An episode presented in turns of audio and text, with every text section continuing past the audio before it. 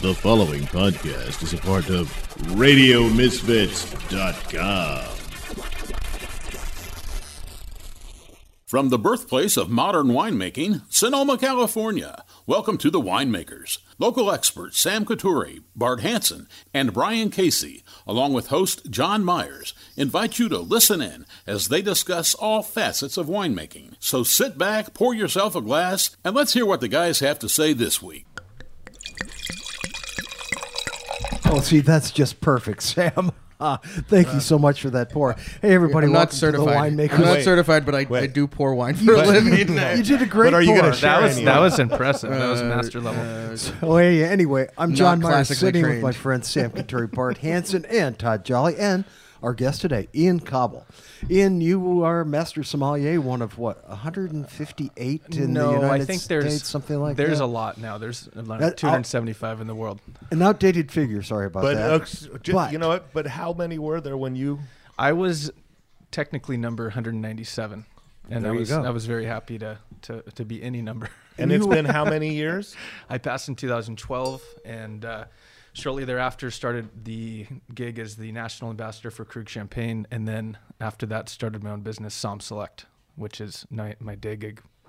oh, I get those all the time. After you had and I didn't connect. assembled So enough of a great. cellar of Krug champagne to get go- like I got enough of that now for the rest of my life. I can have a bottle of Krug a day, which is what you need, and then and then you can start your You own know, gig. Krug Champagne out of France, to clarify, not Charles Krug out of Napa. So some go. people, some people called me from a party at Charles Krug. They're like, Ian, why aren't you here? I'm like, listen, it's a- I'm actually in France now, so I can't be there. So, Ian, do, how often do people say, "Oh, are you the sommelier from the movie Somm"?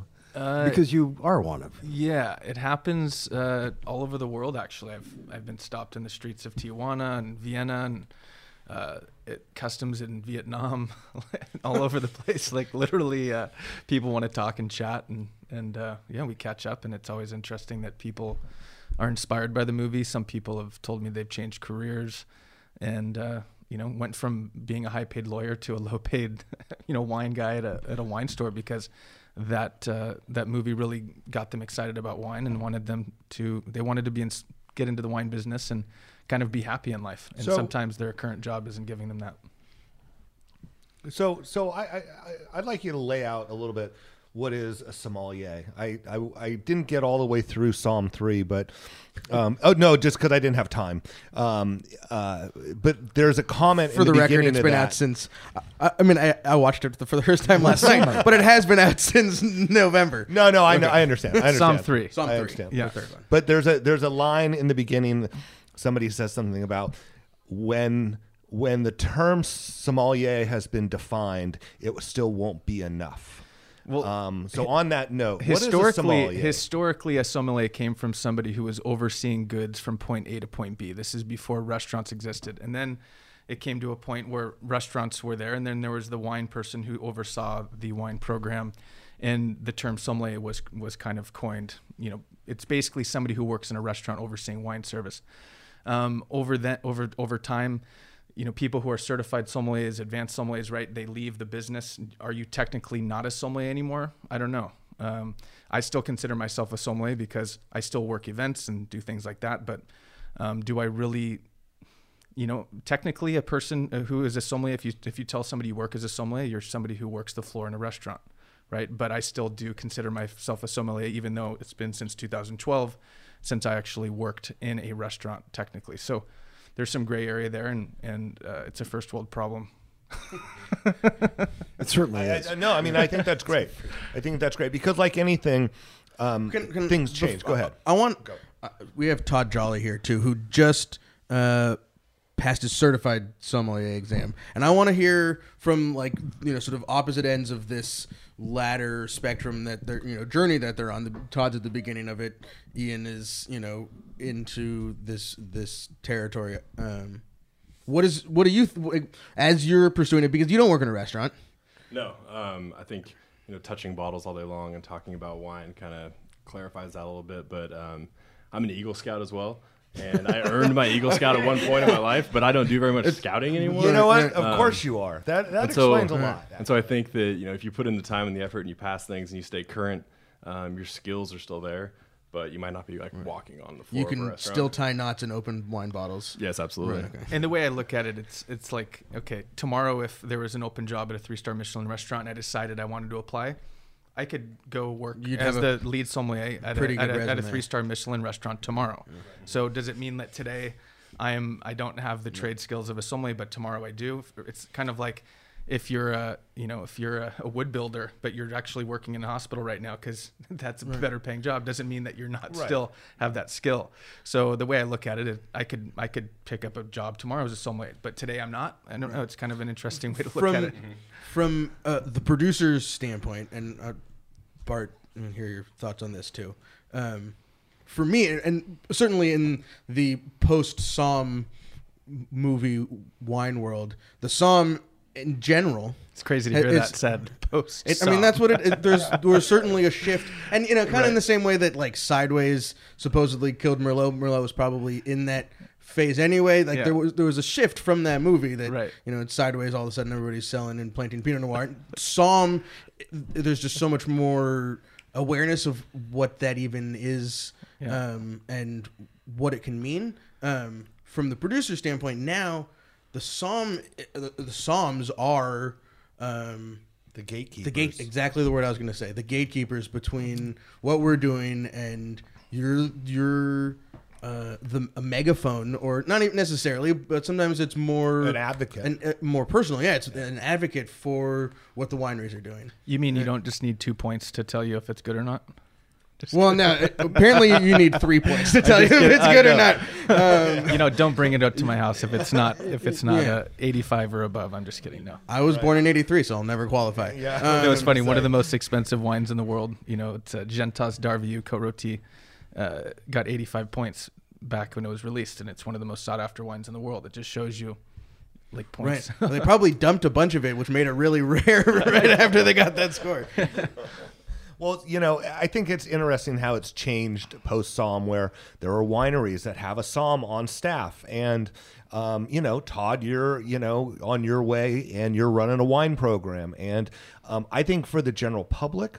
Um, it shows it's it's recognition that this person is very skilled in this thing about wine that everybody's so intimidated with and the somm of old that we think of when our parents went out to dinner um, in fancy restaurants was one thing but you guys are of our age or in my case you guys are younger you're hipper you're cooler um, and you know how to They talk haven't to been people to South by as many times as you have. though, you're right they have Maybe not. I'm getting ready. maybe I'm getting ready. I'm getting ready.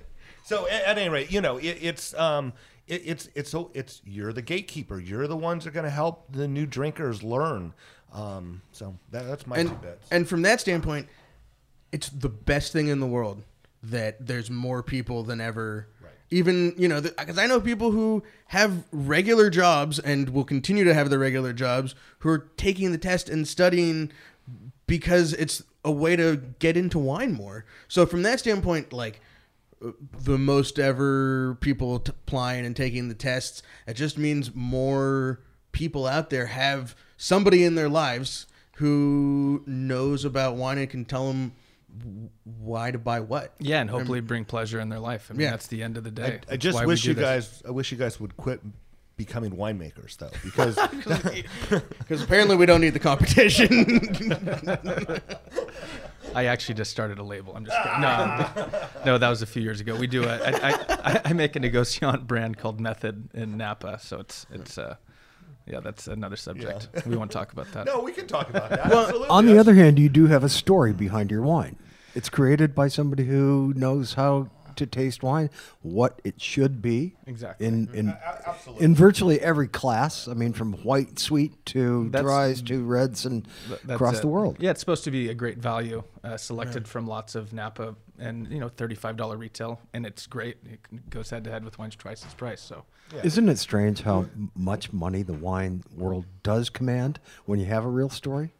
Yeah. It's it's I mean it's stunning. You cross the line, the county line, and things are up by a third to double, just because you're across the county line from Sonoma.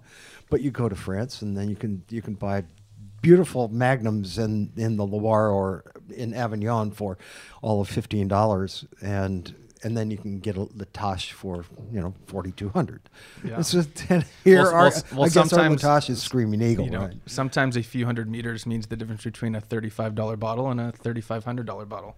Look at Burgundy. So, Right. you know, not to say that Isn't I that agree. strange though? Honestly, Yeah, well, when you taste the wine and it makes you cry and want to call your loved ones, then you kind of understand. There you go. Not to, I not- understand that. Not to, not to say that I can afford those wines, but I definitely love people who love to share them with me. So, So actually, I have a sorry. Go Uh, ahead. David Lynch wrote that article uh, from when you guys were in Burgundy. You're standing um, in Montrachet, right? Yeah. And the Grand Cru to your left, and then Premier Cru to your right. and there's a then- Cailleret. There's a small little road separating Cailleret and Montrachet. And one of the vineyards is 125 a bottle, and the other one is minimum thousand dollars a bottle, depending from who you buy it from. So, up to three or four thousand for the top producers. So, So I have a, I have a question about that, because I haven't been there and I've had some chances, but very limited, to taste some of those great burgundies. And you have those places.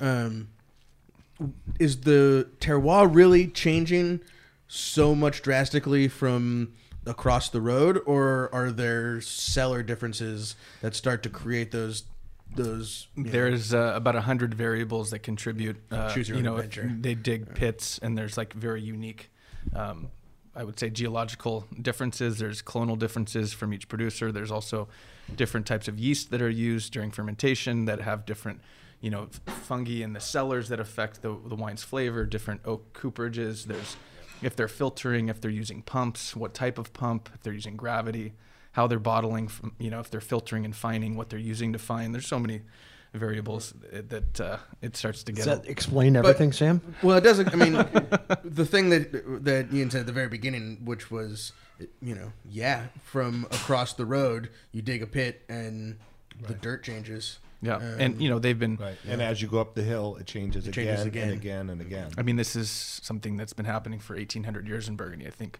the Romans first planted Pinot Noir and Chardonnay, to the best of my understanding of history. And over time, you have people that were farming plots, and they had Gamay here and Pinot Noir here, and there was different grapes historically. But over time, they learned that this plot is very special and it tastes great. So they would build a wall around it. There's a clos, and then right, next door is really good as well. So let's actually separate that off and let's name that. And then over the next 1500 plus years, we are now where we are, and we understand Burgundy, you know, and we drink it, and it's expensive. when when we were there on our trip um, out the back of the winery, there was about twelve rows, um, and then in the middle of the next plot there was five walnut trees. And we asked about the walnut trees, and they said, "Well, that gentleman who owns that, he has agreed to sell this to us, but not until after he passes away, and then we have to wait ten years."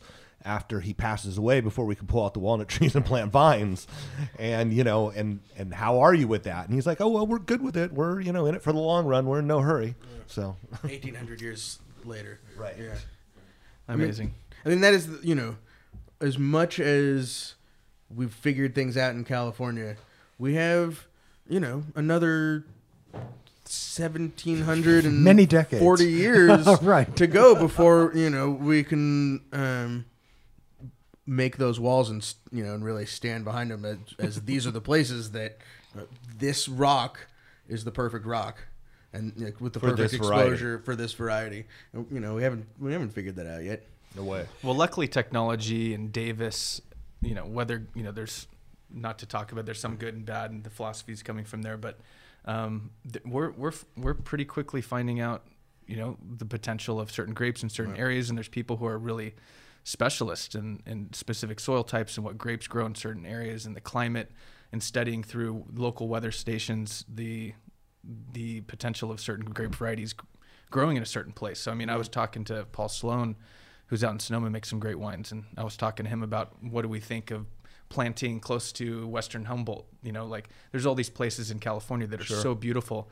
And he was like, "Well, let's take a look at the local weather station. Let's look at the temperatures and this and this, and we can actually make a, a great hypothesis of if certain grapes could grow there."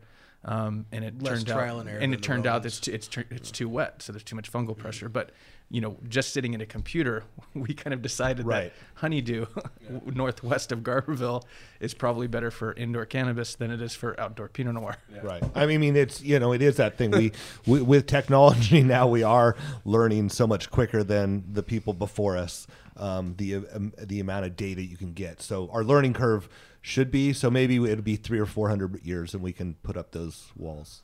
I'm sure the monks would have used all the technology if they had it. You know. Sure. Right.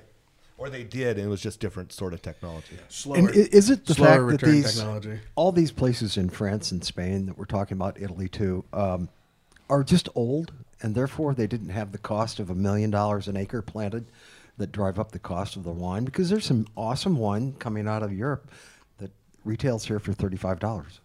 How? Yeah, it's the inherited land. You don't have to pay for the land. The vineyard's already planted. and You're not spending a million an acre like some places in Napa and twenty five thousand to plant it, et cetera, et cetera. If you're talking about hillsides, probably can double.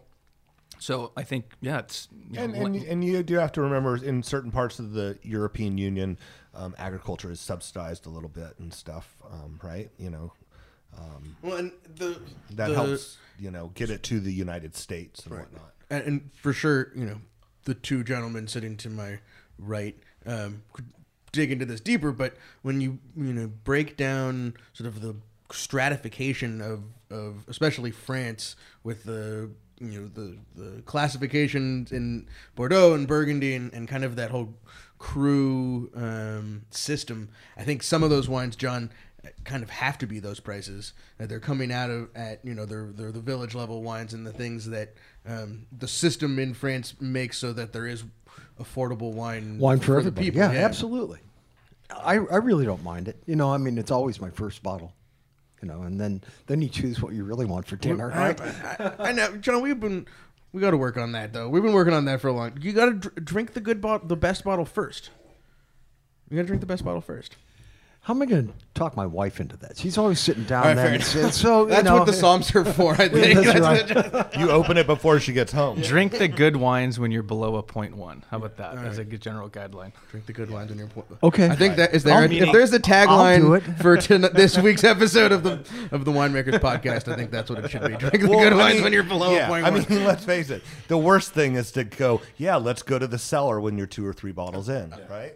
From the That's so much fun, though, two or three bottles by yourself? I'm just kidding. It depends on the size of the party. It depends on the size of the party. Um, okay, so one of the things before you know, there's, there's a bottle of wine that Ian has decanting sitting behind him, um, and we, you know we poured a little Sixteen 600 Homage Blanc, you know, sort of breakfast wine, um, but Delicious. I- I think it might be time to blind taste with one of the certified s- master three uh, 200 and how many are in the that are like the best blind 270? tasters in the world okay I, I think there's roughly 275 right now. There's around five to ten that pass in the year every Paul- year now. paul li- listening to a live podcast here's the portion we've reached in from the audience Here's the deal. Shows up with a glass. So already I can feel my heart rate going up. Right stress Stress. And right? there's and there's nothing on the line. Imagine if There's there was n- something on. That's the line. exactly right. And and immediately I started to go into, oh, I hate doing this. You know, I mean, I love it, but I hate doing it. i mean i thought i thought it was maybe just the like extra equator coffee that i poured myself this morning um I, For me, blind tasting From really, Sonoma's Best. Yeah, I was gonna say. I mean, yeah, you get some coffee at Sonoma's best. Nice. Blind tasting, I think, should should be fun. It should allow you to really get in touch with your senses, what you like, what you don't like, and you don't need to prejudge a wine based on the label, how nice the label is. And I think it's great for consumers to do. We we offer a, a blind tasting pack called the Blind Six at SommSelect. It's three whites, three reds wrapped in black paper, classic wines from classic regions. Not trying to fool with you. Um, a, a, a Grenache Blanc and Roussanne from Sonoma couldn't be in there because it's hard to discern that Right. from that place versus if you have like a Nebbiolo from Barolo or if you have, you know, an Albariño from Rias Baixas in Galicia in Spain or Old Rioja. These are wines that are there could be nothing else if you understand what the flavors profiles are. So we're finding a lot of people in in Middle America, Texas, Florida, all these places they're just normal consumers that want to learn how to blind taste because they're learning about new grape varieties. And, you know, if, if somebody gives you a blind tasting of a Gruner Veltliner from Austria and you've never heard of the grape, you're obviously not going to get it right. But hopefully you enjoy it and you open the label and you're inspired to try something new next time you go to a restaurant. You can ask the sommelier if they have any Austrian whites available, and you can cha- change your, your day-to-day routine and hmm. kind of you know t- like change the CD in your car that's been in there for 10 years. A lot of people just drink Napa Chardonnay, you know, Sonoma Coast Pinot Noir every day, but there's so many different flavor profiles out there that can really just change your experience. So, but I mean, this is this this is really cool because I, I did Yeah. hear about this. So, and don't you send some information with them to kind of help them learn about doing blind tasting, right? Yeah, we have a packet that comes with it, and it talks about everything you need to know, and talks about the structure, the acid, alcohol, how to detect it. I- I- I um, think every wine, every wine, we go through the specific tasting notes, the the sight, the nose, the smell, the structure, which again is al- acid, alcohol, complexity, tannin, and length, and based on these this imprint and the specific, um, you know, qualities of a given wine, you should be able to discern the region, the subregion, the district, the grape variety, and the and the vintage.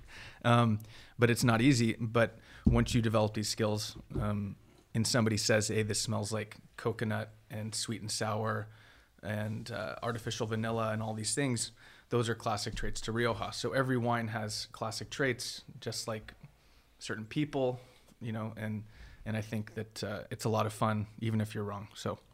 Okay, so I have a thought here um, for everybody. So, So- in in in if you if we were doing this with a group, um, Todd would go through this wine start to top, uh, top to bottom, and he would try to call it out at the end, going through all of his descriptors, and then we would all comment on whether we agreed with him or disagreed. Right. And and then we would all try. I don't know if I signed up for blind tasting on a podcast. And so and so if Todd wanted to do that, we'd let him do that.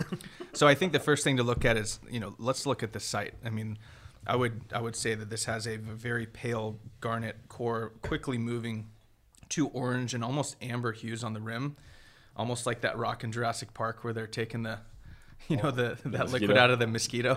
You know that color that that tells us the wine has a lot of age, right? Not a lot, but significant amount of age, and there's been a lot of oxygen exposed to the wine. So. Um, Typically, when you have orange at the rim and the wine is somewhat younger, you're looking at a few different grape varieties, particularly Sangiovese from Tuscany. You have Nebbiolo from Piedmont. You have Tempranillo from Rioja, Merlot from the right bank, or blended with the left bank as well, and as well as Pinot Noir coming from Burgundy. So, uh, I will tell you that we are kind of close to the quarterfinals here, and uh, you only have one of five to pick from. How about that? Um, well, it could be that I was smelling wine while you were talking um, flavor notes, but as you were going through the flavors of Rioja, it's kind of where my mind was going. Um, definitely, you know, with a a little bit of maybe like a two, late '90s Rioja. Okay. I think it might be a little light in. Uh, What's the? Let's go ahead and taste the wine. What do you guys think? Let's talk about the the structure of the wine. See, why don't you guys go ahead and chew the wine for about ten seconds, like aggressively, get it around your gums and your teeth, and chew it for five seconds longer than you think you should. Are you getting any grip, any tannin? What's what's the feeling there? Well, that brings out the tannin. Mm-hmm. It's it's fairly light, but it does have a good backbone structure on it. Tannins are pretty soft. It is pretty soft. It um Feels you know, like they wouldn't. They cheeks. weren't long that long ago. No. soft though. right. It feels like it's it- like it, yeah. When it was young, it, it was a soft kind of plush wine, Mm-hmm. and it's lost some of its fruitiness and some of that richness, and now it now its structure is showing. You know, so that to me would tell me it would be a wine that has good structure, regardless of how it tasted when it was So young. so I have one more wine with me. This is a little bit of a difficult one, so I don't know if you guys want me just to go ahead and do you want to take a stab? Real Yeah, quick? let's hear. Let's hear. I was gonna stab with like a early 2000s Nebbiolo.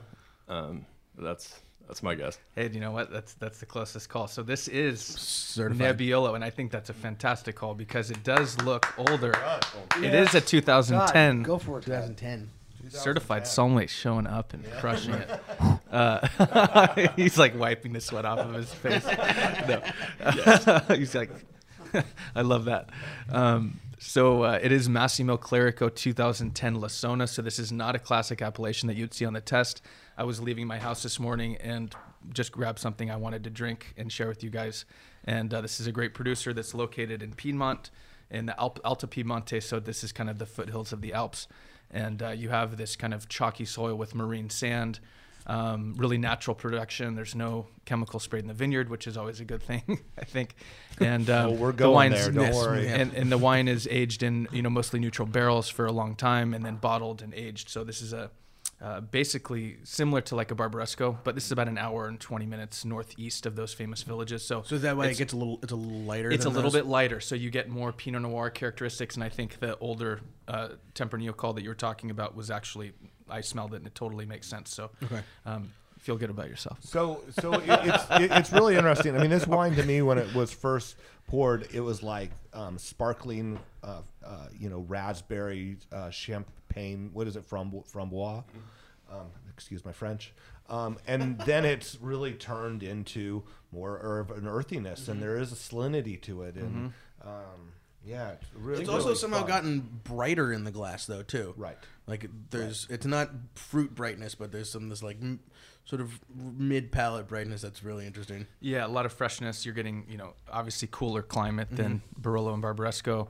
And uh, up there you have like Lessona, uh, Bramaterra, uh, Gattinara, Ghemme, a lot of these great appellations, Boca. Um, and there's some incredible small vineyard sites up there. Some of them, like Boca, has less than 15 hectares, or to translate, around 25 acres is total in the appellation. And you're sitting there looking up at the peaks of the Alps, and it's just like it's it's mind blowing. And What's our smallest appellation here? RAVA. Green Valley. No, it's uh, well in Sonoma County, yeah, but um, what's uh, Cole Oh, the Ranch, one- or- Cole Ranch. yeah. Cole the Ranch and Mendocino. Yeah, Desire Lines is a Cole Ranch Riesling. So is that Cole Ranch is its own AVA. yeah. okay? And how big is that? Because he's talking twenty.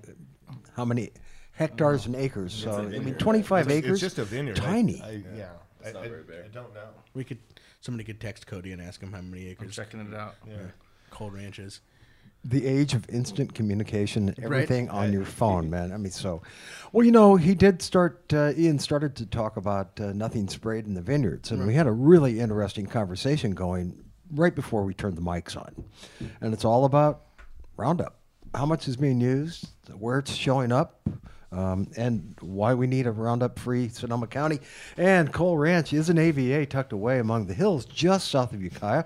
24 hectares, 60 acres. So it's a little over double. But that's pretty small. Yeah, no kidding. Yeah, and I don't think It's it's, 60 acres planted. I think. I mean, you know, maybe that approved, sometime yeah. in the next Thank you, Ian. 1800 years, that's the kind of place that gets a rock wall around it. You know. right. rock wall around 60 acres. I love it. So yeah, the topic of, uh, of of Roundup is is pretty sensitive to some because a lot of producers depend on it and they don't really know how to farm without it. It's like you have a weed that's growing and you spray a chemical and it goes away, but the problem is that that chemical gets into the plant and even if you remove Roundup, it still can be tested for six more years. It never years. goes away, does it? I, you know, to the best of my knowledge, I, I saw a presentation that it lasts for at least six years in the actual root structure of the plant. Um, but the problem is, it really gets into the to the groundwater. It gets into people's bodies, and it's proven to cause cancer at its, its levels be- below 10 parts per billion.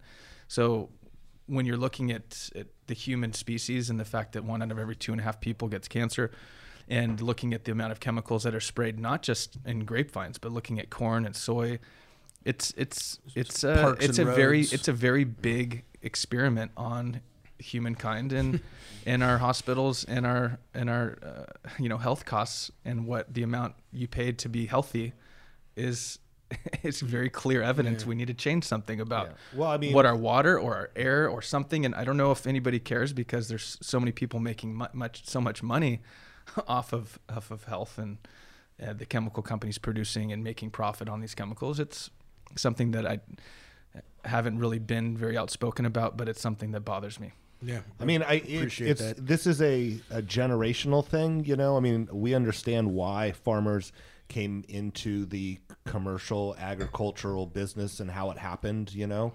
Um, there is change. It's not happening maybe fast enough, but I just spent um, three or four days with a bunch of sixth graders down in Aptos at a marine sea sea lab, and um, you know those kids the at that kayaking go? Did you did you did you stay in the kayak? Oh yeah, we all stayed. in No the kayak, kayak rolls? No kayak rolls. Um, it but but it was very windy. Some of the kayakers had to be towed out because they couldn't get across the wind. But it's amazing to me that these kids, which at times can be just absolutely clueless, like who's holding the brain, um, to they're very hip to Roundup's no good, and why are there all these bottle caps in the um, ocean, and you know so. I think we just have to keep pushing it forward and hoping that every generation after us is that much better, right? Yeah, I mean, it's really just like slowly breaking down barriers. When I posted a photo the other day, and Sam had. I this, mean, you know- sorry for calling you. No, out, no, man. it's actually it was great, man, because it's it's about looking at things a little bit differently. You know, it's a beautiful photo with um, Arrowhead, Mou- like Arrowhead Peak, Arrowhead Mountain behind it, and I didn't even notice myself. You know, right underneath the vines, it's just torched, and then there's all this perfect, perfectly laid, you know, mustard grass Right. grown in the middle. And even You know, so Sam calls me out like, "Oh yeah, it's um, you know, it's a great picture," and like, n- except for like the torched earth right there. You know, so it's about resetting and you know looking for grass and being able to you know, look at the vines coming out of the ground as a natural plant and not so, uh, you know, manicured around them. It's Well, what- interesting that there's a new uh, there's a new way to combat weeds in the Midwest, and a lot of these organic farmers are actually blow torching the ground. We have- and I, and, I, and it's I can have, I have some stories about that. Yeah, we have some burners. yeah, um, but uh, you know, um, again, sorry to call you out, and, and I do think that you know, look, I the one of the things that it's a big, it's a huge pet peeve of mine when vineyard beauty shots are used in our our marketing and promotion, and it's if you have a, any sort, you know, trained eye. You know that that's a, a vineyard that's just been you know nuclear bombed with, with glyphosate and and Ian hit on it. It- It's it's a crutch. It's a shortcut, and and if for nothing else to make better wine, stop spraying and get off your tractor and and take a shovel and a hoe and clear the weeds around. well, the around. thing is, I mean, you can have you have these disking uh, Yeah, machines that's that you can have. go through and you disc, and it goes for about three or four inches, right? How how far? um, A couple inches. A couple inches below, and it and it basically you can you. I've talked to the guys at Rudd, and they changed to organic farming, and the wines have really shown a great you know in, improvement, and they've been doing it for a long time now. But they're talking about the cost is not it doesn't it doesn't it, go up it doesn't much. change. I mean, they were actually saying that they saved a little bit of money because they have to disc um, so often and they have to spray a lot more often, and the and the the cost for the human capital is. Is, is very high when you have to spray Roundup quite a bit. So, um, a lot of people don't realize that you can get a disking machine and you can d- deal with it naturally and not have to use a chemical that's a carcinogen to humans. And you're knowingly putting a carcinogen into a food product. And I think that's a problem that that's legal. Yeah, right on. How interesting. Hard you take- stop. You take it. Psalm Hard stop. Yeah, No, you take I- it that I- far. It's, yeah. I mean, that's what it should be. I mean, I, I mean, it, bo- it does bother me. we are poisoning ourselves for profit. Yeah, let's uh, let's uh, let's call a spade a spade. Well, and that's just you know, it's it's those farmers who are using it are are beholden to um, a chemical company that is selling them that product every single year at whatever the price is because they have to use And it. seeds. and when or they you- think they have or to they use think they it. have People to use don't it. Right. know, and I think that a friend of mine, Carlo Mondavi, is proving that a lot of people are just unaware. Um, you have the Monarch Challenge, um, that that is a new kind of. Uh, it's a it's a program to increase awareness of of what the the damage that Roundup is causing, and you know the the conversation shouldn't start at Roundup. Let's look at all the fungicides and and different types of herbicides, not just glyphosate, but there's even more damaging. St- Yeah, but they, types they have and become a lightning and- rod. Right. Really have. Right. And you know, it's it's not just from Roundup. I mean, that company has done an awful lot of different strange things with chemicals. I'll just say that. But I mean, look at I think I think Roundup is banned was banned in France, but I was talking with Carlo Mondavi about it, and he was like, "Well, that doesn't matter because there's 30 other chemicals people use that are actually more damaging. So it's not we can't just like single out Roundup. Uh, there's all of these herbicides, and, and there's different pesticides and things that are that are really bad. And um, of course, that sometimes fungicides will save a crop, and I think in cooler climates in France, of course, that you have to choose between having a crop and not.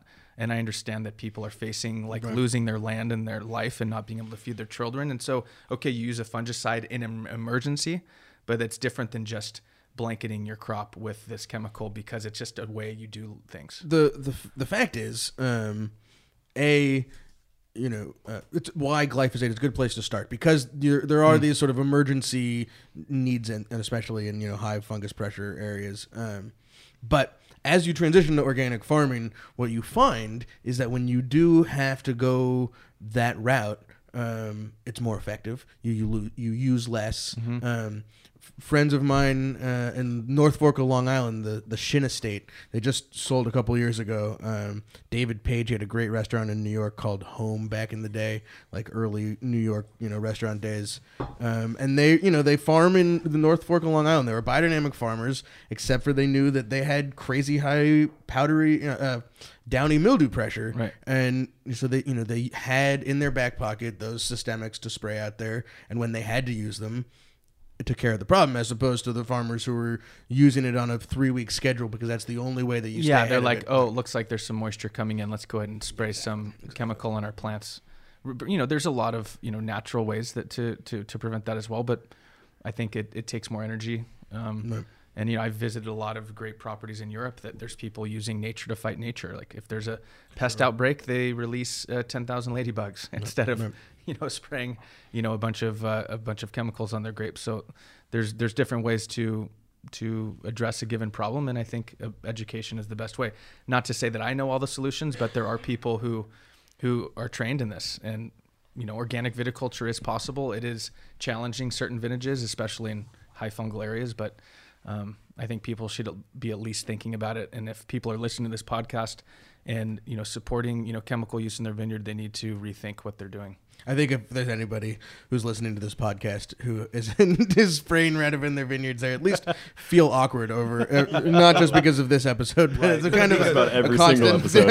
how many times have we have we said it? Todd, They you've probably listened to? stopped Well, it's- listening. it- It's, Yeah, who we are, exactly- and there's a reason for it. I mean, once people get the news where it's really news, like Google sends it out, yeah, right. So there's an emergency with insects in the world and bees. Yeah, you think, Right. You know, they're going away, and we're killing them all. Well, and there's these sort of like charismatic indicator species, which is where the Monarch Challenge comes in. Where you know, Right. not long ago there was clouds of monarch butterflies uh, migrating from the Sierras to to Monterey and Big Sur, and, you and, and the Yucatan Peninsula, and, and now it's uh, the occasional sprinkle.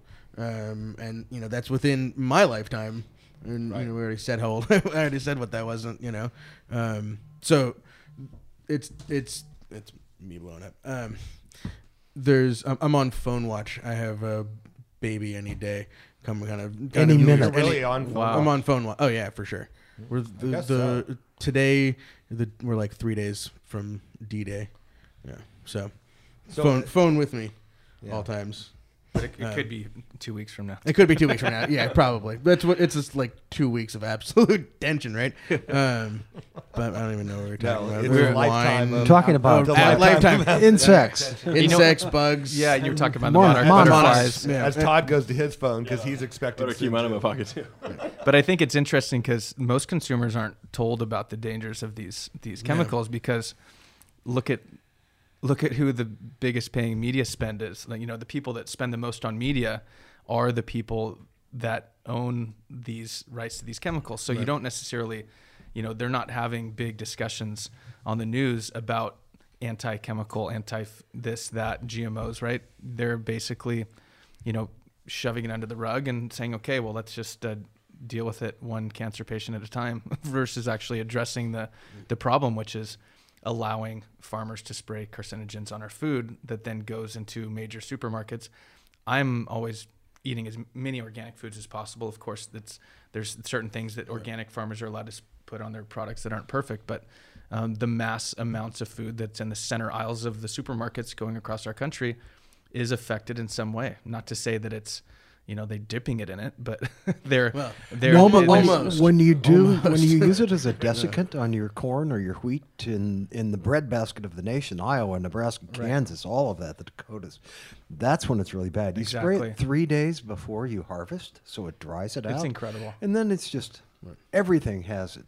Even organic wines are showing up with uh, a bit of Roundup Well, there's that.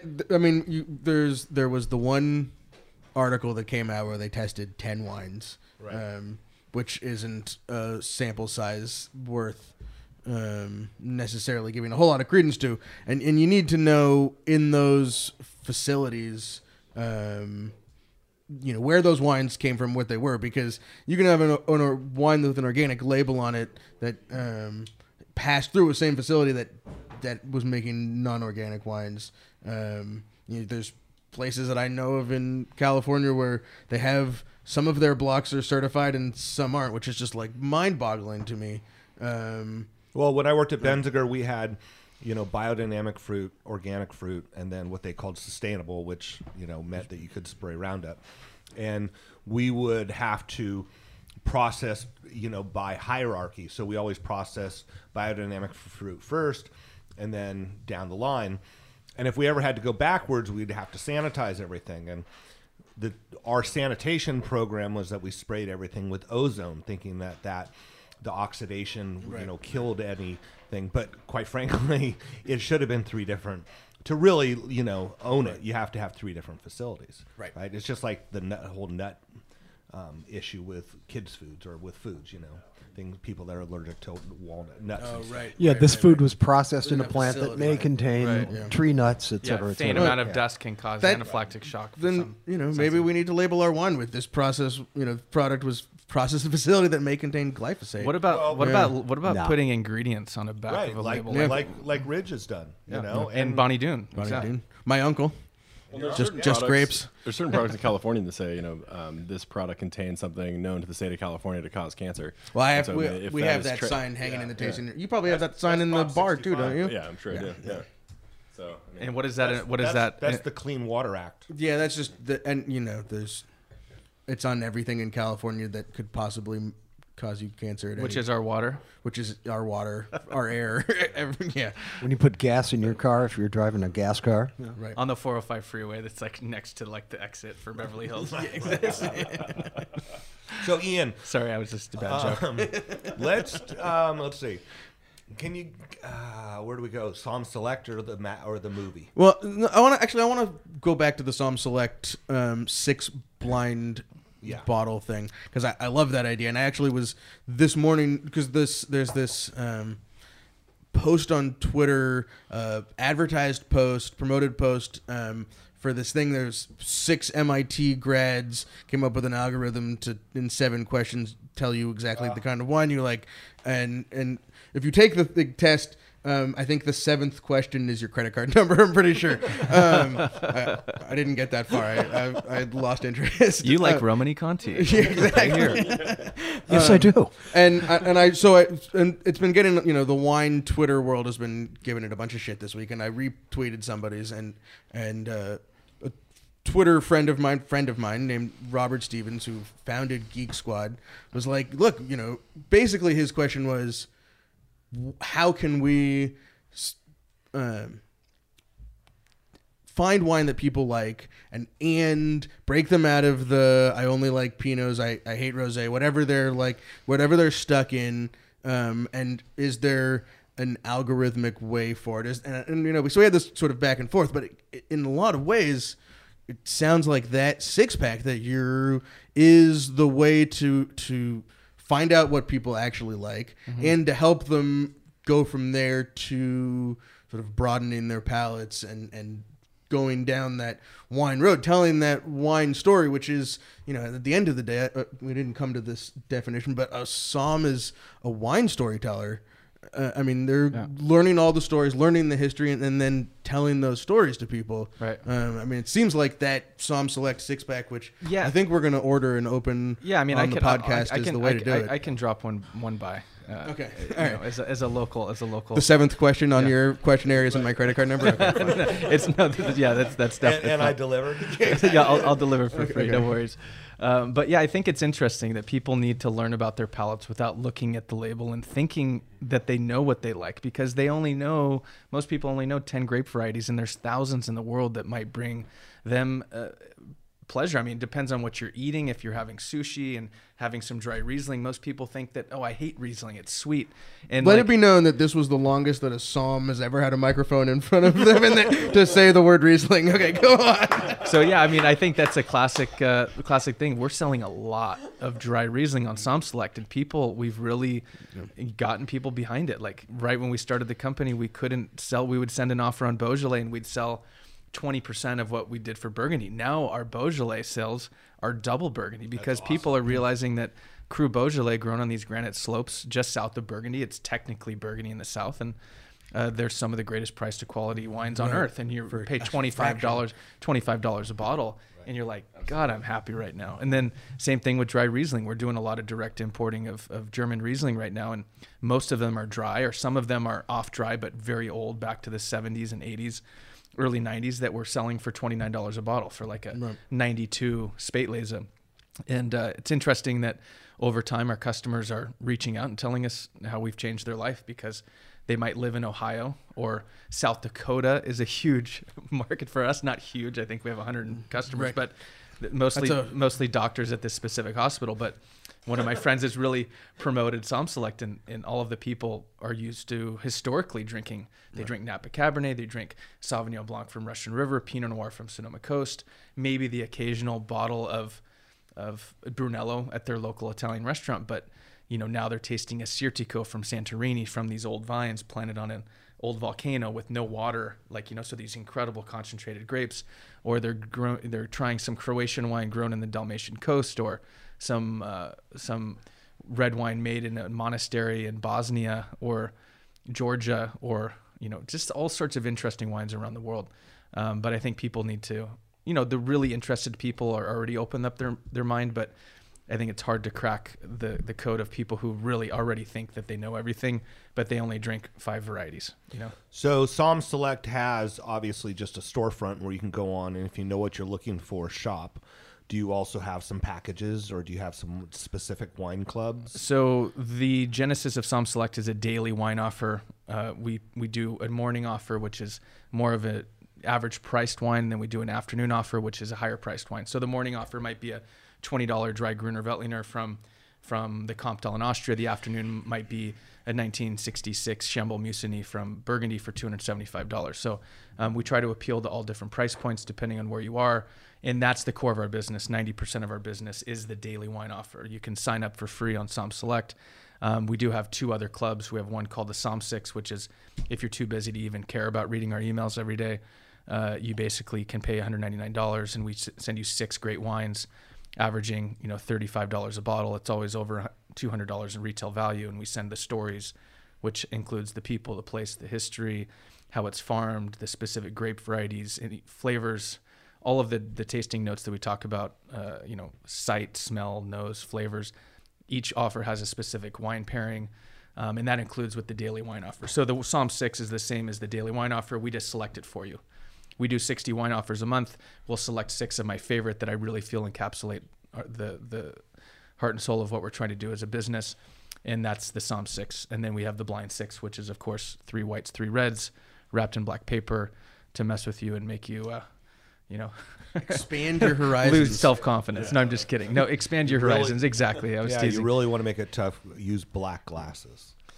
yeah, but you know, it's very important to note that if people are getting this the blind six, to have a third party, you know, open and decant the wines for you, because uh, if you see bottle shape, you automatically know if it's in a Bordeaux bottle and it really has a lot of elegance. You know, you're never going to call it Pinot Noir because you saw the bottle shape, or if it comes in a Riesling bottle, you know that it's going to be one of three wines. So That's not Uh, just about getting it right on in that situation. You know, it's about the experience of actually blind tasting and Right. going through trying to figure out what it is, and not just you know the final result and calling the wine. I mean, yeah and I'll, and I'll admit like i'm i'm wrong often like there's i'm always challenging myself and there's wines around the world that i blind taste that aren't easy to blind taste but take you know if somebody gives me a merlot from moon mountain right just right here i mean doesn't mean that i'm going to get it because sometimes these wines can be really hard and structured and take me to another place in the world and that that allows me to understand what Merlot from Moon Mountain might taste like, rather than prejudging a label and saying, you know what, Moon Mountain Merlot is going to taste like the Sonoma Valley floor,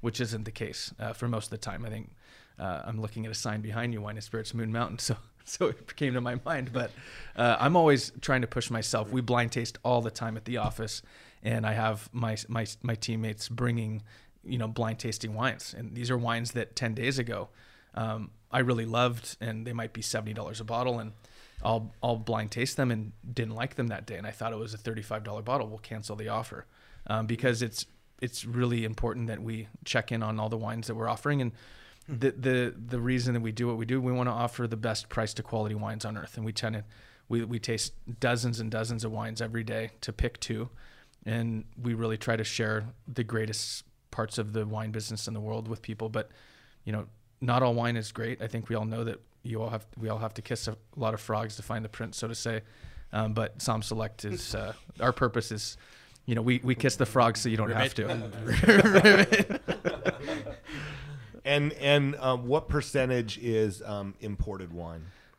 oh man, I would estimate 80%. Yeah. Yeah. Most people, you know, we do a lot of business with Oregon. I think Oregon, I'm sorry, Sonoma, but I think that uh, Oregon is making some of the greatest price to quality Pinot Noir on earth, Yeah. along with Southern New Zealand. Um, in ter- you know, looking at you can spend thirty two dollars on a bottle. When you when you spend thirty two dollars on a bottle of Russian River Pinot, it's pretty good. Right. But you can find stuff in Oregon for thirty two to thirty five that's like amazing. That is on par with a lot of things that are coming from Russian River for, you know, fifty to sixty. So.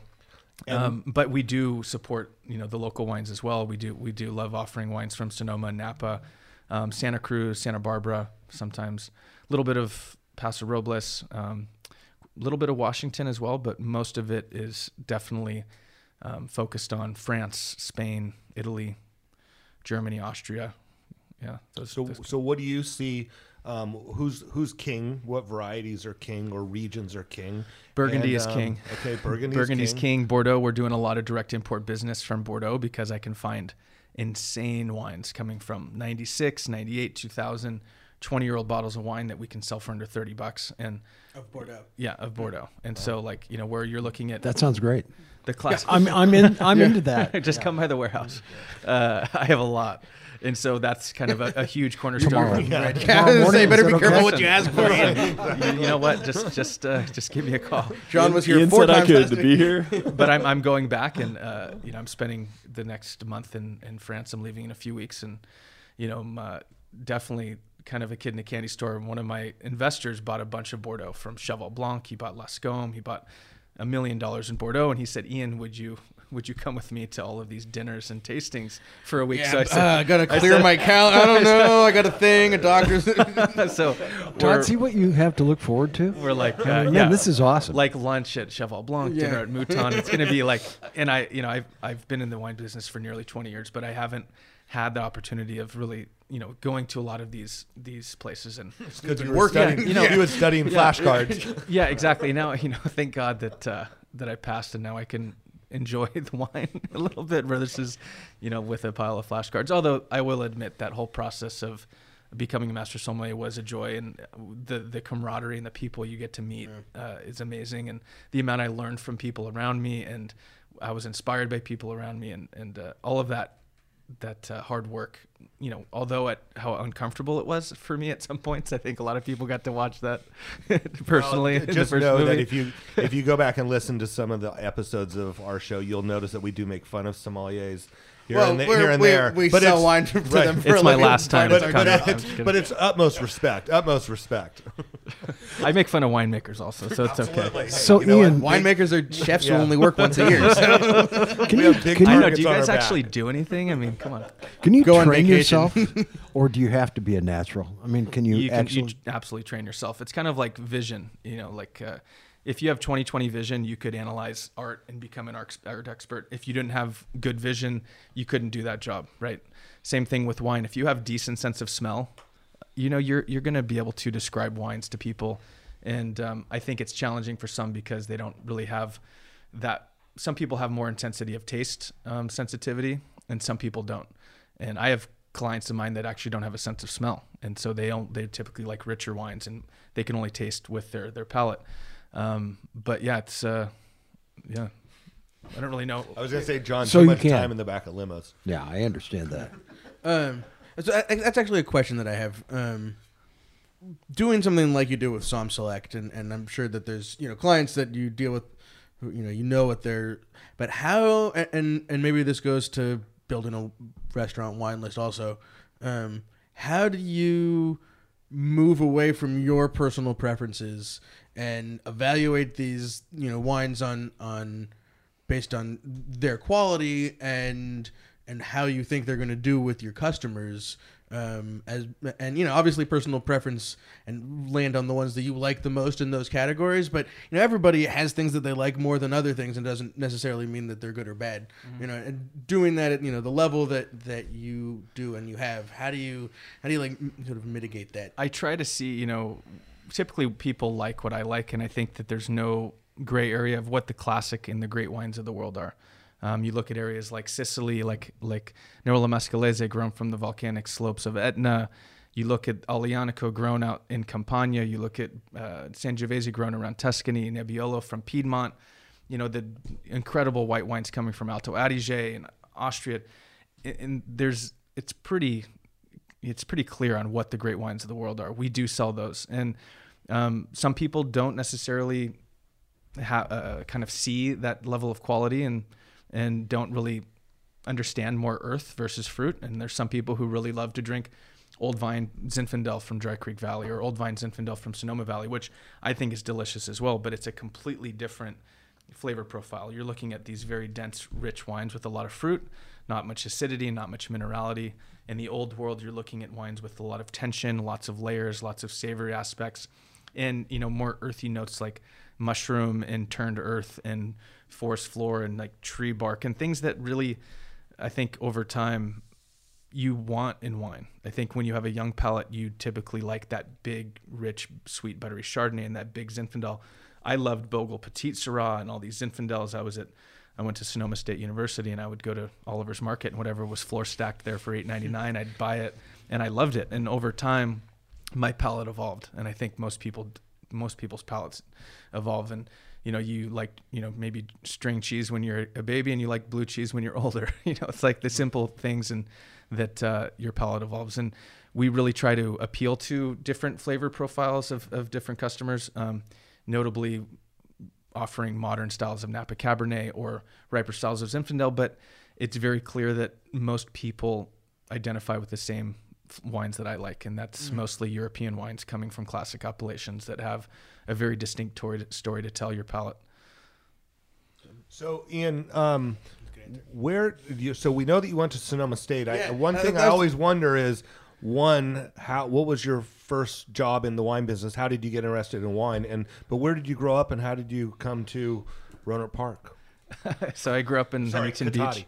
I grew up in Huntington Beach uh, with a surfboard and tennis racket. Pretty much, like that's what I did every day. I surfed, played tennis, and uh, my sisters went to Sonoma State, and I went and visited them when I was 16, and it was just like, and, it was six story bong no, there actually was. it was actually three feet, but um, I'm, I'm not kidding. Uh, so I just walked into this this house, and there's all these incredibly nice people. Just everyone is so. Like Sonoma is just an incredible place on earth, and I think we all know that we're living here. And the people, it's just a different vibe. Not to say that, you know, where I grew up in Orange County.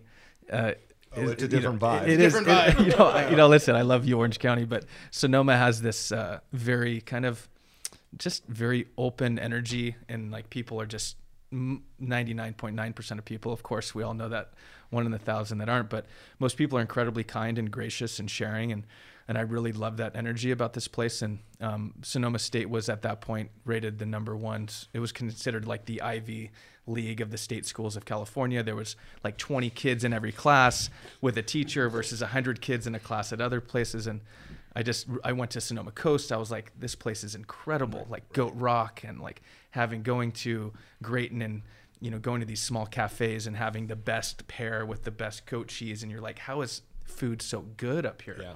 And so I was really attracted to that whole that whole just uh, lifestyle and that greenery and the beautiful hills and Sonoma Mountain dominating the landscape. And so I came up here and uh, and tried out for the tennis team, and so I played tennis for Sonoma State. Um, and uh, did you surf did you surf any of those? No, you know what? Sonoma I'm, I'm Coast. definitely, okay. I'm definitely afraid of great whites. So Oh, I didn't enough. Actually. right. So uh, we can not talk about that. Okay. I, I think Moving on. One of my one. Of, I'll tell you, one of my buddies on my tennis team. He's like, Ian, you got to go surfing with me at Salmon Creek. The next week, he comes back and he's like, looks like he was almost died or something. I'm like, what happened? He's like, some guy got attacked next to me in Salmon Creek, and I had to, and he had to paddle through his blood to get back to this. oh my God. and I was like, you know what? Maybe my choice of Right. not surfing out here is, although people call me, you know, a lot of names like Ian, come on, let's go. And I, I just don't necessarily uh, like the feeling of, you know, almost being eaten at every second. You're like paddling out Looking there. like so a seal. was was Half Moon Bay far enough south for you? Half When- Moon Because Bay's- you went because you the I was those- at the Ritz Carlton, right. Half That's Moon the Bay. yeah.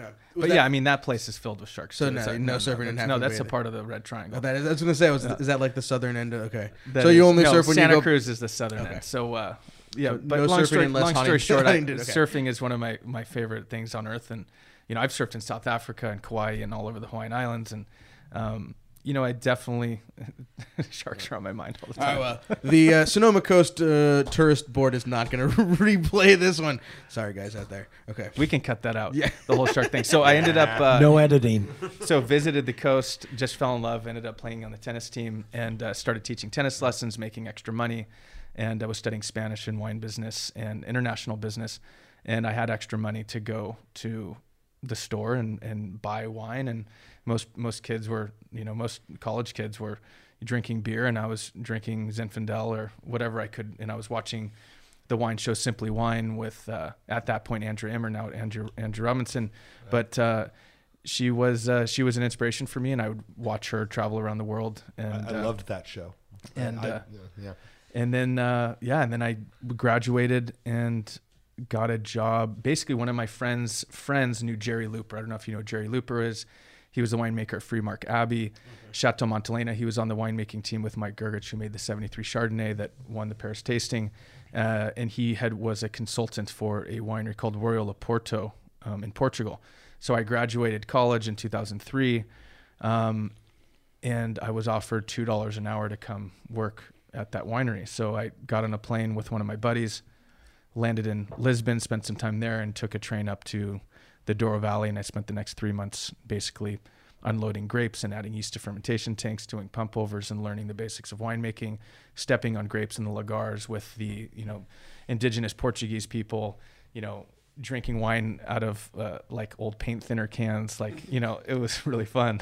but uh, it, you know, it was an experience, and uh, actually, And probably worked enough hours that two dollars an hour you left with money in your you pocket. know, yeah. I mean, I, I left. I I'd done pretty well uh, teaching tennis in uh, in in college, and uh, had some money saved up. So I spent, you know, that it wasn't for the money. I was there for the experience, and Absolutely. and then I spent the next year and a half traveling around Europe and North Africa and India, and went broke in Monaco. Ended up living in in, in London. And long story short, came back and got a job at the wine merchant of Beverly Hills, um, and uh, borrowed money from my dad to buy a suit for the interview.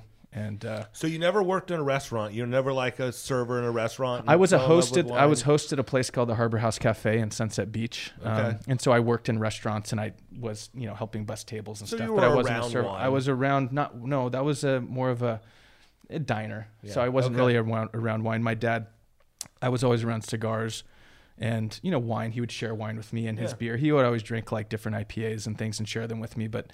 It wasn't like wine was open around my childhood all the time. He would Cool. drink First Growth Bordeaux on his anniversary and things like that. But So it's Oliver's um, Market.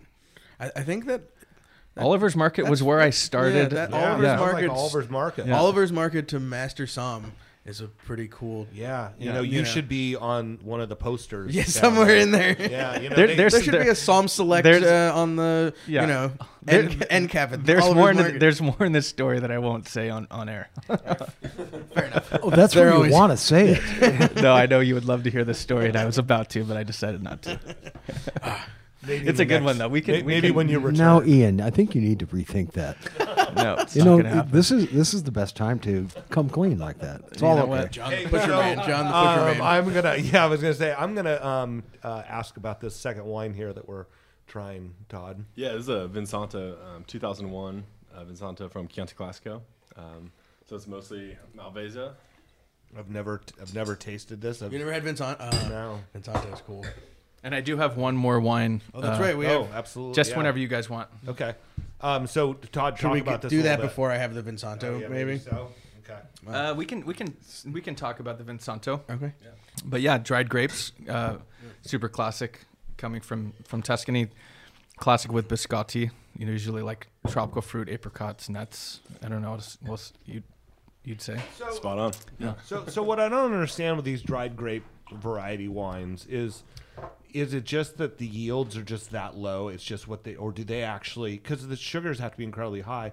Are they adding water? What What are they doing? How? Drying the grapes in these uh, in these rooms. They're either on straw mats or they're hanging from the roof, and Right. the grapes end up. You know, if you say you have potential sugar of X and you lose fifty percent of the, the sugar, you end up doubling your your concentration of sugar per liter. So you end up with wines close to 200 grams per liter at the high point. I think it's like over 220 or 230. all the juice comes from those dried grapes. They're not adding. And they have maybe. to the best of my knowledge, I've never actually witnessed it, but I was there my when they were studies- drying them. I didn't see. Oh, no, Yeah, that no, was yeah, It's also all, nine. it's all just from the pressed all from uh, the press. raisins, if you will. So yeah, you have these dried grapes and the process appassimento, the drying of the grapes. You know, it's that's more of a technical term found in Amarone production, but you there's these rooms And I that guess, uh, I guess mainly I'm wondering. I mean, I, I can understand where where this is because it's still sweet, but Amarones, they're dry or you know theoretically pretty dry, and you just kind of wonder maybe the grapes aren't quite as um, concentrated, uh, quite as dried. I, I've just never been around that process. Yeah, and different varietals as well. I mean, these are white wine grapes. Yeah. and you have you know as the grapes concentrate, the acidity concentrates. Sure. So you end up with uh, with more freshness and a little bit more tension. Like you drink this wine and it's not cloying at all. This No. this is this delicious. is, I mean, 2001. Yeah, it's got this great oxidative note and beautiful nuts. It's almost like Madeira on the nose slightly. yeah. It's that, that oxidative nutty, almost like wal- walnut and toasted nuts, and that little kiss of like uh, dried apricot. It's really interesting. Ian, is there a wine you don't like? Yeah, um, Wines with Roundup in it. For, yeah. I, You know, I don't like. Besides. I, typically don't like a lot of the mass-produced wines with residual sugar added to them that plague the markets, uh, particularly on the supermarket shelves around chest high. The fifteen dollar reds that highly diplomatic answer. Um, And uh, yeah, I mean, a lot of these wines are they're adding concentrates of color. They're adding up to 20 grams of residual sugar, and they're you know people don't know that they're drinking, you know, a, a wine that has you know 30 percent of what Coca-Cola does in terms of sugar, but they're like, God, this wine's delicious, and you know, it's kind of a trick because you know our brains love sugar. We're trained to love sugar. Sugar allows us to survive. And uh, you know, you have a really beautifully made dry wine with less than one gram of sugar. That's eighty dollars a bottle. That's like handcrafted, and you give a blind tasting to the average consumer. And you take grapes from Modesto, and you add Mega Purple and put a bunch of sugar in it. You know, a lot of people choose sugar over quality, and I think that's that's a problem for me. So that's one thing that, you know, when I was in college, I would try. My sister would have like two buck chuck open, and I remember trying it three years ago, and it was like it's amazing how your palate changes, and you start to like, you know, it's uh, kind of I don't know. It's it's weird how your palate changes and your your paradigm of life evolves every glass of wine in every place I've ever been. So you come back to these quote unquote classic wines that are, you know, fifty thousand cases a year of made of X producer, which I don't want to say on air, um, and they bring a lot of people pleasure because it's alcohol that has fruit in it and it, there's and it's sweet, Yeah. and and those are the wines that I can't stand. Yeah. yeah. That's, I had a quick question for you. I noticed that um, you had Fred Dame, Matt Stamp, a couple different like guest uh, master somms Yeah. that are coming and help you guys out. Chris Can you, uh, Miller, you yeah. just talk a little more about that? Yeah, we you know we're trying to diversify the the palettes that kind of contribute to our offers, and um, I think it's important as time goes on that we share other people's opinions, and so we have a number of different sommeliers that that we try to kind of contribute. We have David Lynch, who's the editorial director, who's an incredible writer and incredible wine mind. He's worked for decades in restaurants, so he's kind of the the, the cornerstone of our writing team. And uh, you know, we have people again, Chris Miller, ex sommelier of Spago, um, and uh, he he contributes. You know, once a month. We have Fred Dame, who's contributing like once a quarter. He hasn't recently because he just started a new gig at Dow. Um, but we're trying to it's called the Satellite Sommelier Program or the Contributing Sommelier Program, and just kind of getting other people's perspective because I'm bored with my own. and maybe Ciao. other and maybe some other people are too, but I think it's it's important to Vegas? diversify our voice at, at SommSelect, and over time, SommSelect's going to be a voice of a diversified voice of sommeliers, uh, not just mine. All right, Sam. How's the nightclub? We're having a. We're Bart and I are. Uh, we're breaking down where Fred Dame's job is. And I went to Vegas nightclub, and I, I don't think that probably makes that much sense because there's not good duck hunting in Vegas. Ian, your wine's here. Your wine was was brought in by Paul, so there you go. See, Paul. Paul, Thank you, Paul. We Paul live it. podcasting. Paul makes everything function correctly. I mean, it's this guy's a machine everywhere. That's I couldn't do. We you know this all doesn't happen without Paul. Now he'll listen to it and maybe maybe. So this wine I'm decanting now is uber classic from a very special place, and I'm excited to share it with everybody. See, that's exactly what I'd like guests to say. I mean, it's Did just it, perfect. did it come you know? across my um, email this morning as a the current SommSelect offering? I don't know. I think today was a German Riesling. I don't. It was actually. I just was looking at it. Just look. I think it was uh, it was Kaesler Nischen. Yeah, uh, cabinet. Well, now look at smells that. Incredible. Jeez. No, there's no mega purple in that. All right, no sugars. I have found with a lot of people doing dry January lately that uh, like candy sales and chocolate sales at Sonoma's Best kind of goes up during that month because people are looking Right for there, looking- sugar. they need I'm their- gonna, they I'm gonna need do their this again. Sugar I'm gonna do craving. this again. And by people, I mean myself. That's the best. Oh, that, a yeah, natural. it's just perfect. He's a Thank you so natural. I. I really, I really loved when you did that to open up the podcast. So I Every just- episode. I was like kind of jealous. So I'm gonna do that again. There you go. When you start a podcast, you can go ahead and use that yeah, technique. yeah, not not patented. Yeah, I'm just gonna come show up here. Beautiful, I'm just gonna come show up here. It looks like you guys go through quite a bit of work to put this on. So, all that like control board.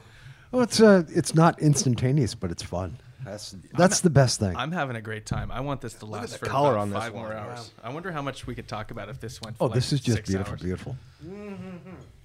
Wow. Hmm Well, it's got a hell of a nose, doesn't it? Yeah, it does. As you can tell, the color is much different than the last wine. This wine has Very much. a very concentrated, almost like a lighter purple, but it's opaque. You can't see through it. If you like put your thumb behind the glass, you can't even see your thumb, the outside of your thumb. I like that one. Some staining of the tears. Even when you like twirl the glass, you can see that there's pigment that sticks on the glass, which shows you this is a thicker skinned grape variety with a lot of color. So, Lower tannins than the other. Neither high. what is the what does the nose tell you? If you guys smell it, what kind of fruits? Black, blue, Yeah, black blue. Yep. black, blue. oak. It, it. I think that it's young because it seems to be a little closed. I think in like five minutes, it's just going to explode with mm. more aromas. It smells so good. I just bought a case. it was sitting on the floor in my living room, and I was like, "We gotta, we gotta drink one of these today." Even though it is young, it's just, it's undeniably delicious It's just- red wine yeah, that beautiful. I don't think it'd be impossible. I think for anybody not to like this. I'm all in on this one. If you guys don't drink yours, I'll I'll finish it. Want some sort of like braised lamb. Pork cheeks A lot of things. up at the. Uh, Go right to the girl on the fig from here. Yeah, It pairs well with oxygen. yeah. Pairs well with life, life in general. pairs well with life. life. I'd pair this with being alive. You know? That's the best. Pairs well with life. Can I borrow that? yeah, you Okay. can have that. You can have that and the pour I'll, open. send, I'll, Yeah. I'll send you a six long- pack every month in as- return. As long as we can say drink your best bottles below 0.01 Right. Point oh one. or 0.1. Was it Thank 0.1? you. I was Oh, gonna say 0.1. point one. Point one, yeah. Okay. Which is basically just about Trash. driving. Driving. Yeah. No, driving is 0.08. So Right. point one is just Okay. a beer over that. When you're having fun, that that's still a point where you can remember. But you oh, know, Oh, yeah. over point one, you know, you're you're having maybe a little too much fun where you're taste memory shuts off and you don't remember. And I think that's kind of a bummer when you spend a lot of money on a wine you don't remember. Oh no, you want to so to. that's some science that I'd like to pursue is when my taste memory shuts off. I, don't, I, don't, I mean, you know, that's one a, a part of being a somm for sure, right? Is like knowing when it doesn't matter what you're tasting anymore. If you've tasted a thousand things, and you know, You mean just shut it off and just shut it off. it? Just yeah, yeah. No, at some point, you just need to stop thinking about it, and I do too. Um, I don't always geek out about wine. It's fun to really pay attention and talk about all the intricacies, but sometimes I just like to have a, a beverage. Not you know, a glass of wine is also a beverage. You know, I drink a lot of cocktails. I love beer, and uh, you know, it's not just about geeking out. It's about enjoying life. So I mean, this is a big wine. Mm-hmm. This is massive. Um, so you think massive? You- Well, I you mean, it's ordinarily filling my think mouth. Bordeaux's Making for me massive. salivate. it's not. It's not a Well, think about No, like no. think about like Mollydooker Shiraz. Have you had that like the Velvet Glove, where it's a ten out of ten on body? It's not just whole milk and texture. Think about like one percent milk, two percent milk, whole milk, you know, heavy cream, buttermilk. Like there's big intense wines. For me, this is more like two percent or whole milk, and it's not like buttermilk in texture. And Right, some of those Yeah. big, it's not that yeah. thick. It's not yeah, that thick. like some of Right. the It's big, not cloying. Some of the some of the big scoring wines are very cloying and very intense and very Right. just they're they're to the point where you feel like mm. you're. This- it's more close. It's closer to honey than water in terms of lifts- viscosity. And this has like Lifts- good vegetal, like an acid lift at the end. Yeah. I mean, this points me to Northern Rhone. Not, yeah, that's. But- So, what are the qualities of Northern Rhone that you guys typically would would associate? See, I, I, because I keep thinking that, but I also keep thinking that it, it, it might be Southern. right off the bat, I I, mean, 'cause I, it- I right don't out of think the- it's alcoholic enough to be southern. Yeah, southern, that's probably true. and and it's not. Um, it's got a little. It's it's it, it doesn't have um. Uh, th- there's no uh, what was it? Greek. Gar- yeah, Gar- yeah, it's yeah. Gar- right. It's The wi- more those are like the wild herbs. But- right. smell. It's more doesn't pure mean it's fruit. not like, but higher elevation Southern. right. Yeah. We oh yeah. talk Or like a, a, G- a Gigondas or something right. like that. Absolutely. Yeah. Because it, it's not. I don't know if it's all the way to Syrah. Like it has Syrah, but I don't know if it's all the way Syrah. Yeah, I mean, Gigondas has quite a bit of Syrah, Yeah. so you can still get the olive and meat and the white pepper. Um, so but yeah, I- Because I- it's got I've this had- like brightness element that keeps throwing me somewhere else. Might have to get a case of that. I don't Just know, for can we- reference, so this is a fifty dollar bottle of wine, Okay. forty nine technically on the site. And uh, once you guys, so who's in the s- who's in the north, who's in the south, and who's outside? I'm gonna go Saint Joseph. I'm gonna go north. I'm gonna hop on Todd's bus. I'll go Just- southern. For So- the, for the sake of being an outliner, I'm going to say Gigondas. Good. Okay, so uh, yeah, Saint Joseph, one of the most famous appellations across the hill from Hermitage, very famous. Um, No shit. so I like this So this is brown paper bag reveal You know here. what? You're just going to be talking about this day forever. You crushed it again. Saint Joseph, Right, yeah. 2016. But this isn't just like Saint Joseph. Saint Joseph has quality all across the board. Just like if you were going to say Sonoma County, um, there's there's these really beautiful terraces. One of the most famous is called Sanapine. It's very close to where Raymond Trollat's vines are. So Raymond Trollat is, you know, stopped making wine uh, over 10 years ago, about 10 years ago, and uh, they're some of the most cherished vines on this hillside called Saint Apine.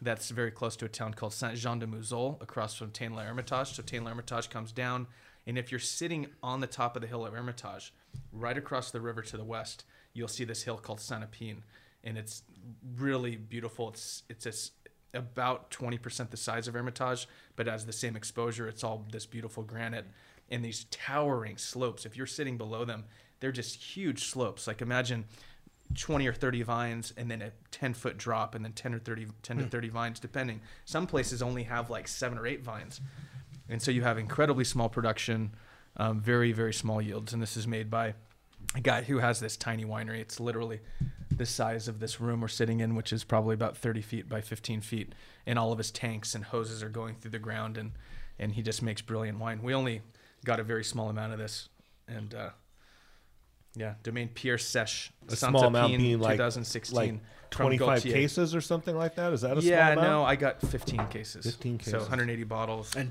and bought one for himself. Right. Yeah, yeah. You know, we might. There was, I think, there was about 25 cases brought in by the importer, and so we got majority of it. So So you're you're are you you're direct importing some stuff and you're working with a like a book of different importers for we are direct importing probably 10% of what we sell. Um, it just allows us to offer better prices, Yeah. just because when you don't have the three tier distribution, um, we're a lot. We can, we can offer great prices, gr- great price to quality, and we control everything. It comes right to our, our door, refrigerated containers the whole way, and then we ship it to you, um, refrigerated container as well, until the last stop, um, which we have an option that you can have a ice pack put into the bag, into the box, and ship to your to your doorstep. so you're shipping 365 We try not to ship. We tell people that we don't want to ship in the hot summer months where you are, just be, to be safe. And so we have a summer hold program, where if you order a wine in July, we'll deliver it to you in in October. And I think um, most of the people who order from us don't order from us so they can drink the wine the next day. Ninety, what is it? Ninety five percent of the wine in America is drank the same day it's bought.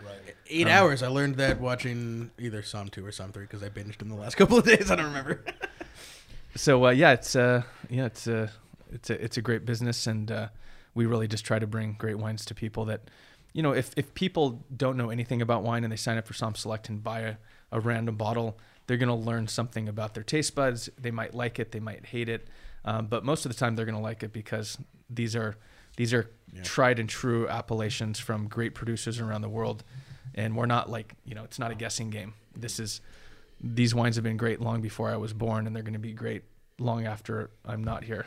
It's so a great buy at fifty dollars a bottle. I mean, this is gonna your That's your peanut, your, your. Burgundy friends are gonna be happy. Your Southern Rhone friends are gonna be happy. it's just You're changing Shut up second. a You Bordeaux guys- guy. You know, I mean, it's like really like everybody at the dinner party is gonna be happy if you open this bottle. you know, Um, there's my and below, as long as you're below point one. My wife and I this summer or last summer we were in um, in the Northern Rhone. We are sitting on Hermitage having lunch up top on the hill, and before that we were at Delas and we tasted you know everything side by side from Hermitage, Saint Joseph, Cote Rotie, all of the things. I mean, this is just this is a beautiful wine. Thanks for you know bringing this. this is this is uh, super this is as good as northern rhone syrah gets and i think if you taste hermitage that's 150 or 200 dollars a bottle from chave or if you taste like the great cote rotis from you know ogier and, and, and jamet and, thing, and people like that and then you have this which is less than half the price or 25% of the price of some of these um, you'll see that price to quality is is paramount to what we do, and I think that's uh, if I was going to say one thing about our business, it's all about price to quality, which which which can exist at five hundred dollars a bottle. Absolutely. You know, if it's a nineteen, you know, forty nine. Uh, you know, chateau, whatever, and, and it's five hundred dollars a bottle. There's there's something to be said. If the five of us went in on it and hundred dollars a piece, we all had a glass, and you're tasting a be piece of history, we would be Yeah. stoked. Right. As long as the wine wasn't cooked in some backseat of somebody's car, fair like you know, one day. Which that's the tough part about knowing what you're buying. Yeah. and it's a you know it's a it's a risk. You're playing you know roulette in a sense when you're buying old wine. The older the, the older it gets, the more dangerous that buy is, right? yeah and you just have to know the lineage of you know and that's why it's great that we we're buying all these old wines directly from bordeaux because these are wines that left the chateau uh, maybe six months ago. And they're wines that never saw the light of day. They've been sitting in the cellar in their wooden boxes for the last 20 years and we're selling these things for under $40 a bottle for like Is it 20 dusty year as old hell in your cell in your warehouse? All that that old old Bordeaux dust and, and mold in your no it- there's they just- clean them before they. There's just a put 'em lot in, of there's ship just 'em. you just you know you go to my warehouse. There's a lot of wooden boxes and a lot of them say Chateau something. Chateau something. His DI wines are incredible. I mean, they really are. The ones that I've had, they're bang He's, the he buck. sells a Yeah. few. He sells a few at Sonoma's Best, uh, uh, and uh, Good place Yeah, to buy wine. yeah, some of my friends will go in there and they'll look at the back and they'll be like, "You're selling wines at Sonoma Best. You've made it." Like, and I was like, "Yeah." One of the easiest Todd Jolly- purchases I've Yeah, ever yeah, made. you have Oh, Todd couple Jolly selling your wine. No, it's cool. No, Every one of no, those people left with a hundred dollar bill in their pocket, probably. Got another big order for you guys coming on like the 18th, I think. You should put the seven commandments. Number seven is the credit card. you know? Number seven is the credit like, card. Like, hey, meet Todd. the seven things he's gonna ask you for is your credit card. That's awesome. You always get mine up front. John, Right, wa- right- John right walks as in, as credit card walk out. in, man. John and I have a good thing going. He comes in, there's some new people at the bar that he hasn't met yet. I introduce him. They talk for an hour. I pick out his wines. He gives me the credit card. He takes off. You know, it's And you know what? I bet you those wine. people at the bar buy more because they had that conversation Oh, with John and they yeah. watched John leave with wine. Do you still have Blind Pig on tap? Yeah, I do. And I have their uh, Russian River STS Pilsner. Fantastic. Yeah. By the way, Blind Pig. The the real way to for me, that's the attract jam. wine people. What kind of what kind of beer do you got, man? Two of my four handles being Russian River. It's pretty good. No, I mean it's 500 yards north of my warehouse, so it's I, I go in there about once a month for a beer and a nice panini, and uh, so Yeah, you're in it's- you're in Eighth Street East is I'm your in Eighth prime Street meridian East as well. You come check out our warehouse. okay, You know, I maybe- will. Yeah, they're might- down. Um, we could even do, you know, if you guys want to set up from our warehouse one day, we have access to any wine you want to drink at any second. Cha-ching, let's do Again, it. be careful no, what count you ask for. that exactly. No, we can we can honestly do it. We'll uh, maybe We're we'll, looking maybe I'll Is it the, is it the old like rare wine where? No, where? you, you guys are down in the new buildings, right? know On the where other side of the airport. yeah, I mean, there's a basically Carneros Meadows Lane. Okay. So right. if you know where that is, I'm uh, I spend a good amount of time on the other side of the airport. close to the 121. Okay. Just about a half mile north. It's on the east side of the road, and next next next to some gymnastics place and Yes. Fagioni's olive My oil or my something. My nephew does baby gymnastics there. So yeah, so if you walk next door, you can, you know, you can pick up some wine and Yes. He's a, a Coturri doing gymnastics. Hard stop. That's a visual. Especially with your brother bringing him to gymnastics. right. The only the only giant white dirty Ford pickup truck in the probably. Hey, on the other hand, you're pretty damn good at yoga, Sam. Ah, fair. So, Thank you, I know. I mean, you do it. You All- get it done. wine requires balance in all facets. Are you doing Bikram yoga? Uh, we do a Iyengar yoga um, in the Enterprise Vineyards conference room. Doubles as a yoga studio uh, twice a week in there. I've been doing some Bikram recently. That Sweating that- it Talk out. about hell to heaven. Like you're in the middle of that class. I don't know if you've done it. It's 105 yeah. degrees, and you're literally. It's like very very challenging. I'll put it at that point, and then you get out of it, and you feel like okay, let's drink some Northern Red Syrah. right. I need to do more Bikram because I won't drink this wine all There's the time. There's actually there's a, there's a studio up the street. Yeah. Yeah. Well, this has been great, um, Ian. Thank you very much for coming on. Fantastic. Um, go ahead, John. You were gonna. No, you did it. Yeah, Yeah. it's time to tie up. So We- we- There's no Brian, so we gotta no, do some no last shout shout outs. So I, uh, there, I did have, uh, and she's she's a club member. She's bought wine from Bart before. Her name's Leslie, uh, and she visited the tasting room over the weekend. She's from North Carolina, and she she dropped off two bottles Oh, yes. of North Carolina wine. Oh, she did. I almost I almost was like gonna be sadistic North and Carolina. uh, pull out a North Carolina Cabernet from 2014 and a Sixteen 600 Cabernet from 2014 and pour them blind. Maybe we'll maybe we'll do that next time. Um, That's thank, thank you for telling me what you're gonna blind taste yeah, in. perfect. I'm just kidding. You'll have to remember all of this and listen back. Um, I'm gonna call North Carolina. and You're gonna be like, how did you know that? how did you know? Todd, do you have any? Um, so shout out to. Leslie. We're gonna have some North Carolina wine. I did. That's total. That was I. Would, I would do that when I was a kid. I'd go to a birthday party and I'd show up with like, here I got you a puzzle and happy birthday. so there, there we go. Blind tasting with Sam. Todd, what do you guys got going on at Sonoma's Best? Any tastings coming up? That Yeah, I and I started remember this, this, is uh, going to be a. Well, this will be this Friday, right? Yeah. So yeah, anything? I started the. Oh, I guess it'd be past then. Right. So if you're listening to this now, you missed our third annual Girl Scout cookie tasting with uh, Girl Scout Tour 103. What were you pairing it with? Uh, the, uh, there's seven different wines, seven Really? different cookies. Yeah. So it's uh, Mostly usually- sweeter styles. No, no. I usually try to go. Twitter memes come I- to real life. Yeah. And geeky as I can with it. Yeah. What What did you pair with the Samosa? Samoa? Samosa? What is Uh, it? Tempranillo, Rioja. Oh wow! I should have been there. So And shout out to Brian Casey. He's always giving me a shout out. Love that guy. yeah. so I, I got an email from Vanessa Bucktel um, in Hawaii, and she's a Oh, yeah. listener. Yep. Um, and and she wrote some very nice things about the podcast. I just want to share in that. Um, just for the, as she says, just bef- just for the record, because I know it's helpful for you guys to have this data. Um, as a result of listening over the last six months, I have looked up a number of your guest winery websites and looked at their wines in local wine shops and restaurant wine lists. Purchased multiple bottles from um, local wine shops specifically to explore a varietal that you have discussed. Signed up for mailing lists from folks that we've had on, and ordered wine from wineries. So, um, thank you, Les. Or thank you, uh, she, uh, Vanessa. they're for looking for uh, the kosher rosé. They do Shabbat in a like poolside cabana Shabbat dinner in Honolulu on like rotating nights with these different families. So that's the wine that I'm gonna hand deliver.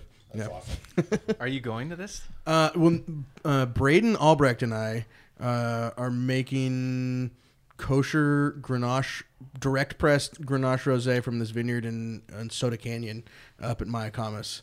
Uh, So we're we're when you put enough modifiers in front of something, you can always be the first. So we're the first organically grown uh, single vineyard direct pressed kosher Grenache rosé in the world. kind of like uh, kind of like Bandol rosé or Provence rosé in a style. You're trying to make that salmon pink. kind Yeah, of- exactly. Great. Exactly. and and you know they have a kosher wine program at Mayacamas, so we made uh, hand, you know five barrels under that program. So there's nobody that's not a rabbi. That yeah, so th- every that- barrel every barrel is under double seal, and there's this rabbi winemaker who um, he works at the Napa Reserve, Marciano, Mayacamas, and a couple other places that have their you know there's a Mayacamas Cabernet that's produced under the kosher under kosher rules, and Wow. um, So that means that after the fermentation's done, From- then they can't. Or from no the no no from uh, the sorting table on. Wow. So the, there's a, the sorting table has two drains on it, and if we were going to use the juice that drained in the sorting table, we couldn't touch it at all.